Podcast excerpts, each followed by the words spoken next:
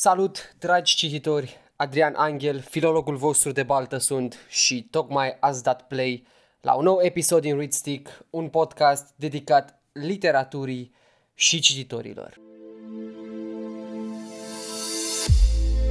A book is literally the words, the ideas, the mindsets, the advice, and even experience of another person wrapped into a convenient, portable, always available collection of papers. I don't particularly like labels. I don't like labels as a reader, and I don't like labels as a writer. Reading is sitting on your parents' lap. Reading is a physical act.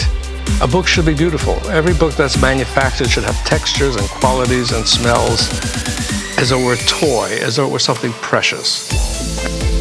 For me, literature has always been a way of softening borders between people, uh, breaking down projections, kind of taking big uh, dismissive concepts and complicating them with actual human characters. So I think any of us could use that uh, in a world that is, you know, kind of dominated by what I would consider a fairly shallow and very pervasive mode of social media. Take the risk of thinking for yourself. Much more happiness, truth, beauty and wisdom will come to you that way. Astăzi, din studioul Bucătărie, vorbim despre ce înseamnă un Reading Challenge. Dar, înainte de asta, vreau să mulțumesc celor dintre voi care v-ați uh, făcut timp să răspundeți micului chestionar de pe contul de Instagram al, al podcastului. Rezultatele obținute o să le aflăm imediat, dar până atunci, hai să vedem unde putem susține aceste Reading Challenge-uri și un scurt uh, istoric al lor.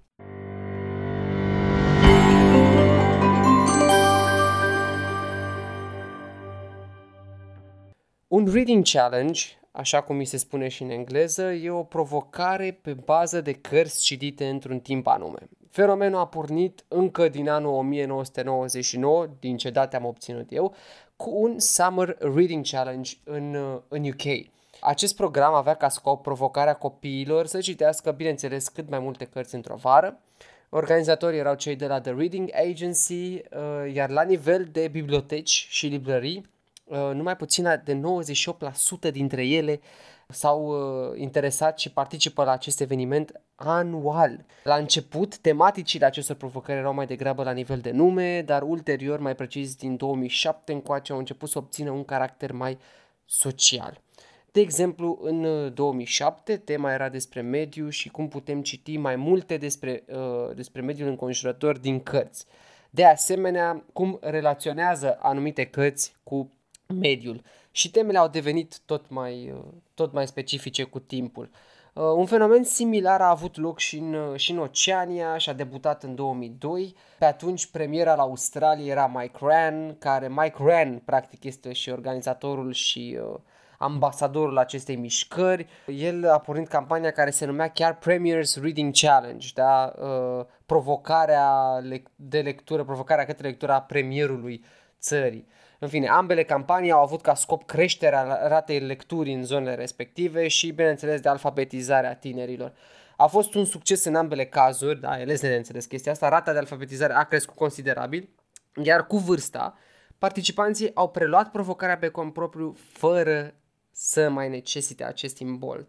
Deci iată practic că totul a pornit de la ideea că cei mici nu citesc și altceva în afara programei școlare, iar în plus s-a promovat cititul de plăcere și s-a și obținut acest obiectiv. Cât despre aceste reading, aceste reading challenges, ele presupuneau în această listă de cărți pe care o, o puteai urma în lipsa unui guideline propriu. Dar altfel tot ce trebuia să faci era să citești un număr de cărți, evident, într-un, într-un timp limitat, ca la final să primești un premiu, fie sub forma unei medalii, a unui certificat sau chiar discounturi permanente în, în librării.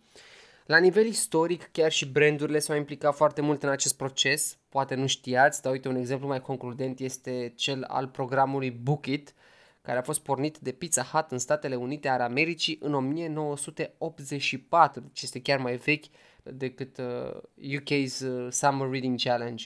Brandul de pizza sponsorizează în continuare acest program, deci dacă intrați pe book it program punct com, o să vedeți că programul este încă, încă în picioare și în continuare sponsorizat de Pizza Hut și premiază provocarea celor mici și adolescenților de a citi un număr de cărți într-un anumit timp prin pizza. Practic, citești și primești pizza gratuit. În cazul acestui program sunt profesori în state care și-au înscris întreaga clasă și ele se de înțeles că e un succes, fiindcă a ajuns deja la a doua generație de, de alumni.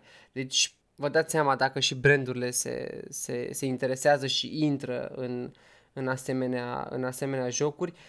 La noi mai este Julius Meinel care se ocupă de, de promovarea poeziei, nu neapărat a lecturii, dar bineînțeles promovezi o artă care are drept de șifrare cititul și atunci cumva se, se declină una pe alta.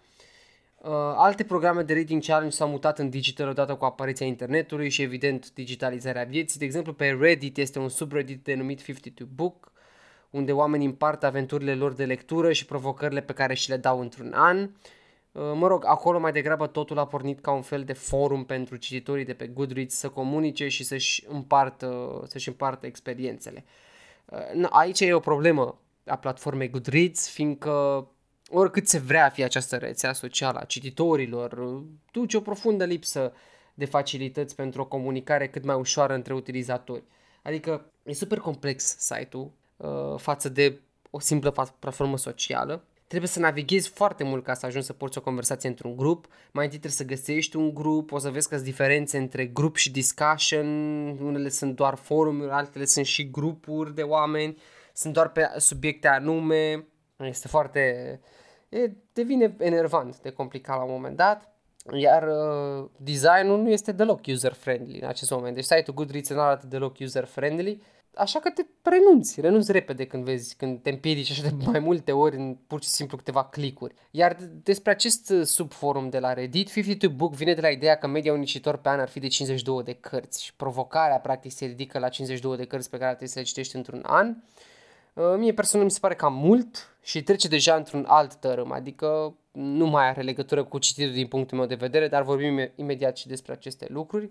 Uh, o să vă las în descrierea acestui podcast link-urile către, către toate aceste reading challenges ca să vedeți și despre ce este vorba voi. Un alt program ar fi uh, Read Harder Book Challenge, care este sponsorizat de Book Harder Journal și mai este susținut de Book Riot uh, via Goodreads. Adică provocarea se desfășoară pe Goodreads sau cu ajutorul Goodreads, dar organizatori sunt alte două website-uri. Aici provocarea este premiată cu un voucher de treizeci la sută pe, în magazinul Book Riot, unde puteți să vă luați cărți sau reviste. Deci iată o altă modalitate de a, de a fi premiat uh, pentru, pentru munca, între ghilimele, bineînțeles, de cititor. Ultimul, dar nu cel din urmă, program despre care vreau să discutăm ar fi, bineînțeles, cel... Uh, cel de la Goodreads, care a debutat undeva în două mii unsprezece și rulează și până astăzi. Am și câteva date aici despre Goodreads, ele se arată cam așa. În primul an, când a fost pornit acest challenge, s-au adunat numai puțin de o sută cincizeci de mii de oameni, iar numărul lor a tot crescut, ajungând la un all-time high undeva în două mii nouăsprezece, chiar anul trecut, unde s-au înregistrat patru milioane patru sute patruzeci și trei de mii de cititori. Acesta este numărul uh, declarat de Goodreads în care oamenii uh, și-au setat o provocare de lectură anul trecut. Și dacă privim statistica lor chiar și în urmă, numerele sunt în creștere de la an la an.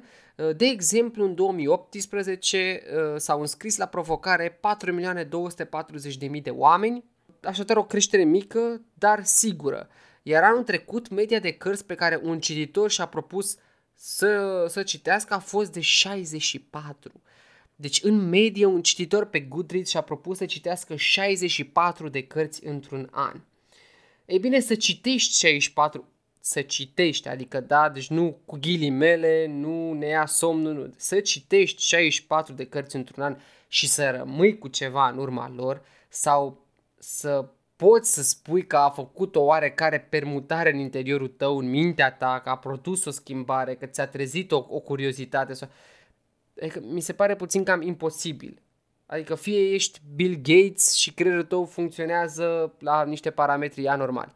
Fiindcă altfel mi se pare cam greu ca într-un an să citești șaizeci și patru de cărți și pe toate să le duci la o lizibilitate de o sută la sută. Adică e, mi se pare puțin cam greu, nu este imposibil, dar mi se pare puțin cam greu.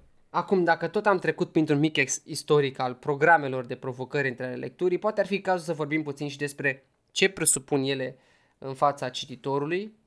Din ce am văzut pe internet, extremele, extremele se împart, e și normal. Sunt oameni care iau provocarea asta în serios și o consideră un lucru ce îi ajută să-și ducă la bun sfârșit procesul de lectură într-un an, și alte persoane pe care, bineînțeles, îl consideră inutil în stimularea obiceiului lor de lectură. Nimic de combătut aici. Cititul, precum analiza și utilizarea oricărei arte, da, este un obicei foarte intim, foarte subiectiv, în care e foarte greu să ne băgăm. Excepție făcând, bineînțeles, statisticile, mai ales cele de alfabetizare, unde acolo e cât se poate de clar și ne putem face o idee de cum consumă uh, un om, o țară, un grup anumite, anumite arte sau o artă anume, mai degrabă în cazul cititul, că asta e, uh, și cât consumă din ele. Și acum intră partea interesantă. Am dat peste un articol pe The Atlantic, scris de Julie Beck în iunie două mii nouăsprezece. Și în ăsta aflăm un, multe date interesante. Articolul vizează cititorii ce iau provocări pe Goodreads, precum și completarea lor. În două mii optsprezece, la acel Reading Challenge de care v-am zis, unde au participat patru milioane două sute patruzeci de mii de cititori, doar, și atenție, doar șaisprezece la sută dintre participanți au reușit să ducă la bun sfârșit cărțile pe care și le-au propus să le citească. Anii anteriori lui două mii optsprezece au înregistrat chiar procente mai mari, paradoxal. De exemplu, în două mii unsprezece, douăzeci și nouă la sută, de, douăzeci și nouă la sută dintre cititori au reușit să-și ducă la bun sfârșit provocarea. Ăsta, două mii unsprezece fiind primul an în care s-a deschis această provocare. Iar în două mii treisprezece, chiar mai mult de jumate, cincizeci și șase la sută au reușit, spune articolul. Dar asta s-ar datora și faptului că în anii de debut ai provocării participau mai degrabă cititorii hardcore. Ceea ce este de înțeles, pentru că nu oricine se bagă într-o provocare de, de, de lectură dacă nu are un oarecare antrenament sau dacă nu o face uh, on a daily basis, să zicem. Și mai interesant e că purtătorul de cuvânt al Goodreads, Suzanne Skyvara, a confirmat că ei nu au date despre ce efect are această provocare asupra unui cititor care o duce la capăt sau nu, preferând să se mulțumească cu ideea că a, oamenii măcar citesc sau își propun să citească, deci e ok, ne mulțumim cu atât. Și cu toate astea, de ce ți-i propune să citești mai multe cărți decât poți? Adică în care e miza, unde mai e plăcerea? Și probabil că unul dintre cele mai intuitive motive e cel de organizarea lecturii. Și e serios, adică, ascultați-mă, lectura e un hobby, da? E o metodă de relaxare. Mulți cititori adoptă provocările pentru a-i adăuga un fel de structură. Persoanele mai analitice recurg la astfel de provocări pentru a obține o abordare, da? A problemei și un țel la capătul timpului avut la dispoziție. Asta se întâmplă și din cauza școlii, fiindcă, dacă vă mai aduceți voi aminte, la începutul fiecărui an primeam noi o programă cu ceea ce aveam de citit, de la ora de română. Ei, și acolo se acumula un număr de cărți pe care trebuia să le citești într-un anumit timp, pentru că la final te aștepta teza sau te aștepta examenul, treapta, mai știu eu ce, bacul și așa mai departe. Ei, când școala s-a terminat, da, după ce am terminat toți ciclul educațional, orice cititor ce a rămas cu acest obicei sănătos a trezit într-o dată în beznă. Da, avea nevoie de acea programă, așa că s-a ajuns la provocarea de față. Și provocarea de față servește drept programa aia, numai că fiecare își face programa după cum vrea și citește cât vrea. Sună logic, nu? De asemenea, în acest articol, autorul are și câteva interviuri cu cititori de pe Goodreads, iar concluzia la care ajunge ar fi asta. Cei mai fericiți cititori sunt cei care își impun o provocare, dar pe care nu o respectă. Nu vă duce și asta cu gândul puțin la școală? Nu eram nepuțin rebel și fentam, fentam școala? Hai să vă spun acum cum privesc eu provocările de lectură. Uite așa, bine. Nu, serios. Mi se par benefice în măsura în care ai un obiectiv personal pe care îl urmezi. Recunosc, sunt o persoană foarte analitică și îmi place să am, să am o structură anume pe care să o, să o urmez. De aceea, la început de an îmi propun un număr cât mai realist. Între atât de realist încât să-mi dau seama, fără să-mi dau seama pe parcurs, că pot să-l depășesc. Și acum probabil vă întrebați că v-ați intrat în ceață cum vine asta cu să-mi dau seama, fără să-mi dau seama. Dacă privesc în anii din urmă, de când particip la acest Reading Challenge pe Goodreads, observ niște procente destul de interesante. De exemplu, aventura mea a început în două mii paisprezece. Pe atunci am atins un procent de patruzeci și patru la sută de cărți citite din câte mi-am propus. Asta și pentru că, pentru că mi-am propus foarte multe. În două mii cincisprezece am ajuns la nouăzeci și cinci la sută, fiindcă am redus drastic numărul de cărți pe care mi-am propus să le citesc față de anul două mii paisprezece. Și mi-am dat seama că trebuie să fiu mai realist cu mine. Pe baza acestei noi realități, două mii șaisprezece a fost un an cu șaizeci la sută cărți citite, deși numărul urmase obiceiul meu de până atunci. Oh. Dar, dar, în două mii șaptesprezece am ajuns la o sută douăzeci și șapte la sută, în două mii optsprezece la o sută la sută și în două mii nouăsprezece la o sută șaizeci la sută. Mulțumesc, mulțumesc. De fapt, aceste procente nu înseamnă nimic. Mi-am dat seama, în schimb, de ceva mult mai important. Și anume, câte cărți citesc eu cu siguranță într-un an. Practic, ăsta e numărul meu real de cărți citite bune într-un an. cincisprezece. Eu mai mult de cincisprezece cărți pe bune într-un an nu citesc. Iar eu îmi dau seama de asta când pun la Reading Challenge numărul de cărți pe care vreau să, să le lecturez. În același timp, fără să țin cont, ajung la finalul anului să observ că am reușit să citesc mai mult. Pentru că eu nu stau să urmăresc acel număr. Nu stau să mă gândesc, a, trebuie să ating cincisprezece, trebuie să ating cincisprezece, a, trebuie să ajung la cincisprezece, neapărat trebuie să ajung. Dumnezeu, l-au trecut trei zile, n-am citit nimic, ce fac cu provocarea mea? Nu, n-are nicio treabă. Mă pun, citesc, citesc în timpul meu, mi-am, am, mi-am dat seama că am o rată de uh, două cărți pe lună, o medie de două cărți pe lună pe care le citesc, dar fără să se întâmple în aceeași lună. Adică, uh, de exemplu, pot să mă apuc de o carte și cartea aia să mă țină două luni. Pentru că e mai greu de citit sau poate e mai groasă, e mai, e mai densă și atunci o parcurg mai greu. Și după aceea se ia o carte de, nu știu, jumate cât cartea pe care uh, am stat două luni și să citesc într-o săptămână jumate două. Și atunci, iată, cum crește numărul fără să-ți dai seama.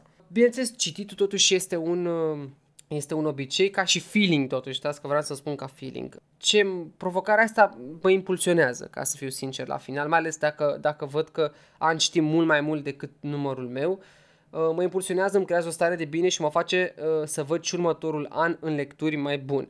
Ca să nu mai zic, bineînțeles, că cu fiecare cit, carte citită se, se creează o nouă experiență de lectură, Uh, un nou antrenament, ca să zicem așa, o să vezi că uh, paginile curg altfel, există, chiar există o medie și de pagini pe, pe, per minute, câteva minute, de exemplu, uh, din câte știam eu, aveam o medie de douăzeci și cinci treizeci de pagini într-o oră, cam atâta puteam să citesc într-o oră și fără, adică cu maximă atenție, fără să, să pur și simplu să dau, să dau pagina, adică eventual să și repet niște paragrafe sau niște uh, propoziții pe care vreau să le asimilez mai bine. Dar cititul este, cum am zis, este un obicei, este o terapie în cazul altora, e o nevoie pentru cei ce, ce lucrează în domeniu, dar în același timp e și foarte pretențios, pentru că cititul are nevoie de anumite condiții.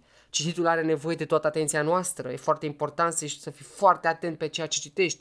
Cititul are nevoie de calm, are nevoie de liniște, are nevoie de stabilitate. De aceea, în fața acestor lucruri, orice provocare pierde iremediabil. Adică ea nu poate, eventual, decât să ne impună să facem loc cititului în viața noastră. Ceea ce e totalmente ok, dar nu și atunci când efectiv nu avem cum, unde sau noi nu suntem disponibili pentru o sesiune de lectură. Așa că dacă îți faci sânge rău din cauza asta, calmează-te, nimic nu e mai important decât să fii tu ok, iar restul lucrurilor vor veni de la sine. Adică nu forța nota. În cazul meu, în două mii șaisprezece, e anul în care mi s-a întâmplat asta, fiindcă atunci am forțat nota, oarecum. În două mii șaisprezece am avut licențe, iar toată atenția și concentrarea mea s-a îndreptat spre obținerea acelui examen. Examen ce înregistra lectura anumitor cărți și așa mai departe. Nu, acum, eu mi-am ales licența pe un subiect foarte interesant, cu cărți interesante, de care să nu mă plictisesc. Am avut grijă de asta, fiindcă știam că dacă intru în, în, în niște subiecte prea complexe care mă pot plictisi, atunci licența o să iasă varză. E, oricum licența a ieșit semi-varză, fiindcă chiar și cu cărțile astea foarte interesante pe care mi le-am ales, tot simțeam nevoia să mă duc într-o zonă de plăcere, să mă duc să citesc și pentru mine, da? Nu numai uh, să citesc niște lucruri despre care trebuie neapărat să folosesc un limbaj academic, să stau cu creionul pe, pe foaie, să scot idei, să analizez idei, devine foarte obositor. Iar pe lângă asta, orice pauză pentru mine de la, de la lucra la licențe era gen o evadare, adică voiam să, voiam să evadez în orice caz din, din, dintre rânduri, pentru că nu, nu mai puteam. Bun, m-am spus că în două mii șaisprezece am atins șaizeci la sută obiectivul. E, șaizeci la sută ăla e format mai degrabă din cărțile pentru licență și foarte puțin din cărțile pe care... pe care le-am, mi le-am propus să le citesc eu de plăcere Uh, și asta și pentru că iarăși am dat un număr, un număr reali- nerealist. Dar m-am împins foarte tare și m-am ambiționat foarte tare să, să ating până și acest șaizeci la sută, fiindcă mi se părea cumva nedemn față de mine, eu, filolog, pe vremea aia, tânăr, nebun, rebel, să citesc doar atât de puțin. Și uh, am forțat nota și practic eram la un pas să fac praf și licența și să nu mai mi-asă practic nimic. De aceea am zis, nu mi-am atins obiectivul. N-a fost o tragedie, n-am plâns din cauza asta, nu s-a întâmplat nimica, dar vreau să spun că nu este ok, dacă tu nu ești ok, să parcurgi așa în, în, în blind și într-o seriozitate din asta uh, teribilă o, o simplă provocare de lectură. În primul rând, lectura nu este o provocare, este o plăcere și trebuie să pornim mereu cu ideea asta. Sunt de părere că e mult mai important să rămâi cu ceva în urma unei cărți decât să o citești, fiindcă, de exemplu, ai probleme cu somn. Adică contează foarte mult ce citești, unde citești și cum citești de regulă. Pentru probleme cu somnul se recomandă meditație, mutarea atenției pe exerciții de respirație sau alegerea unei cărți special făcute pentru somn. Cum ar fi Sadovea sau Rebreanu, excepție făcând Adam și Eva sau Gorila, că astea sunt puțin mai interesante. Altfel încearcă să fii cât mai atent la ceea ce citești, fiindcă e important și în asta constă tot procesul, în concentrarea pe limbaj și pe semnificații. Bineînțeles, pe simboluri, pe metafore, pe îmbogățirea vocabularului. La început v-am zis că am făcut și un mic chestionar pe contul de Instagram al podcastului, care, by the way, este uh, at readstickcast sau instagram.com slash readstickcast, uh, iar eu vă aștept acolo cu un follow dacă, dacă doriți. V-am întrebat eu acolo în story-uri câteva lucrușoare precum: dacă ai participat până acum la un reading challenge, iar cincizeci și nouă la sută dintre voi a spus că nu încă. Și poate ar fi cazul acum, măcar la nivel de experiment. Nu trebuie să o luați foarte în serios, in your own way, poate ar fi cazul să vă provocați. Sau chiar să vă provocați între voi într-un grup de prieteni. Ar fi mai interesant și eventual vă întâlniți săptămâna să discutați ce ați mai citit. Sau când vreți voi, când aveți voi chef. La o bere, la un ceai. De asemenea, v-am mai întrebat eu câte cărți v-ați propus să citiți în acest an. Iar cei mai mulți dintre voi mi-ați dat acel număr de șaizeci de cărți, ce coincide și cu media Goodreads despre care v-am vorbit anterior. Alte numere în ordinea celor mai multe răspunsuri au fost treizeci, au fost douăzeci și cinci și zece. Urez succes celor care și-au propus să citească șaizeci de cărți în acest an. Uh, îi aștept cu rezumate uh, ample despre fiecare carte la finalul acestui an. Uh, mi-le lăsați voi în story acolo. Glumesc. Dar chiar să aveți, să aveți spor. În altă uh, ordine de idei, optzeci la sută dintre voi preferați să citiți acasă, în liniște, în timp ce douăzeci la sută sunteți cu lectura pe drumuri. Eu personal pot citi doar în tren sau în avion și în avion chiar mai puțin, adică mai degrabă doar în tren, fiindcă nu mă pot concentra. Și chiar și acolo sunt, sunt niște limite stricte, pentru că, de exemplu, dacă n-am căștile la mine și nu-mi pun o muzică de fundal, n-am cum, fiindcă orice poate să-mi distragă atenția, oamenii, viteza, un scârțit sau ceva, adică am nevoie de, de, de foarte multă liniște. Și cartea, în primul rând, să fie foarte, foarte bună, astfel încât să mă absorbă cu totul. La sentimentul cu care rămâneți după o sesiune de lectură, balanța s-a împărțit în mod egal, iar cincizeci la sută dintre voi depind de subiectul cărții, ceilalți cincizeci la sută vă simțiți în orice caz mult mai bine, inspirați, încrezători sau chiar mai vreți să mai citiți. Iar asta e îmbucurător în orice caz, adică scopul cititului este și ăsta, să creeze o stare în noi, să ne scoată din realitatea palpabilă imediată și să ne mute în alte zone, în alte timpuri, printre personaje cu care facem cunoștință pe parcurs. Și poate întrebarea ce mie mi s-a părut cea mai interesantă a fost asta: cum vedeți voi provocarea lecturii, uh, uh, provocarea lecturii unui număr de cărți. Iar șaptezeci la sută dintre voi vedeți provocarea asta ca fiind ceva fun. Nu o las prea tare în serios, ceea ce e ok, adică scopul e acolo mai degrabă de guidance, nu de presiune. Dar treizeci la sută dintre voi o vedeți și ca fiind o presiune în plus, sau fie începe ca fiind ceva fun, iar pe parcurs, din pricina neatingerii scopului, să devină presiune. Iar Goodreads, în cazul ăsta, chiar te anunță dacă intri pe platformă că ești cu X cărți în spate față de unde ar trebui să fii în acest timp al anului ca să-ți îndeplinești obiectivul. Iar asta mie îmi sună odată ca o provocare, dar a doua oară ca o provocare în sensul negativ. pentru că niciodată cititul nu trebuie forțat sau grăbit. Așa că ceea ce face Goodreads nu, în cazul ăsta nu face decât să, să, să pună sare pe rană. Părerea mea, dacă aveți altă părere, vă rog să mi-o scrieți pe Instagram, în story-uri sau unde vreți, adică chiar n-am niciun fel de problemă, dar mie nu-mi sună ca o, ca o provocare în sensul pozitiv în cazul ăsta. Dacă vreți să stați totuși departe de mesaje de genul ăsta, vă puteți face un mic tabel în Word, Excel sau oriunde vă simțiți voi mai ok și să vă puneți acolo numărul. Astfel totul capătă un loc și mai intim, precum scade presiunea pe care o puteți, o puteți simți, nu vă mai dă niciun mesaj cu Goodreads ăsta așa foarte penibil, iar recomandarea mea ar fi să fiți cât mai realiști cu voi. Iată că am ajuns la finalul acestui episod. Ca niște concluzii, dacă în Dacia Literară din o mie opt sute patruzeci Ion Eliade Rădulescu făcea apel la scriitori spunându-le: scrieți băieți, orice, nu mai scrieți, fiindcă literatura română trebuia să se nască, avea nevoie de o existență mai, mai consistentă, printr-o raportare la cititori, în anul două mii nouăsprezece nici nu știi ce e mai bine. Că dacă e să luăm în considerare gradul de alfabetizare din România, atunci ar fi citiți fete și băieți orice, dar nu mai citiți. Însă mai degrabă aș merge pe citiți băieți și fete cu mare atenție și calm citiți. Prefer oricând un cititor care rămâne cu ceva, o informație, un citat, o aventură față de unul care o face numai pentru numere. Așadar, nu o luați prea în serios cu provocarea. Mai degrabă setați un număr realist și vedeți-vă de citit. La final de an, deschideți provocarea și vedeți unde vă situați. Altfel, dacă anul ăsta vrei să te apuci să citești, dar nu știi cu ce să începi, recomandarea mea ar fi să te îndrepți spre cărțile ce au fost ecranizate. Pentru că, în teorie, filmele sunt, în filme sunt mai ușor, mai ușor să găsești favoriți. Atât ca personaje, cât și ca uh, narațiune și ca gen. Pentru că știi sigur ce filme ți-au plăcut. Ei bine, și te uiți la filmele, ba, au fost ecranizate nou. De exemplu, uite, mi-a plăcut Trainspotting. Ok, Trainspotting există, nu există, a, uite că există, a fost scris de Irvine Welsh, ce tare, hai citesc cartea și mai departe. Și s-ar putea să-ți pară mai bună cartea decât film. Cam asta ar fi și episodul de astăzi, uh, despre ce este un reading challenge și cum ar trebui el privit. Vă aștept cu feedback ca de obicei. Nu uitați, podcastul poate fi ascultat atât în Spotify cât și pe Apple Podcasts sau Google Podcasts. Doar căutați Read Stick, abonați-vă și veți fi notificați de fiecare dată când apare un, un episod nou.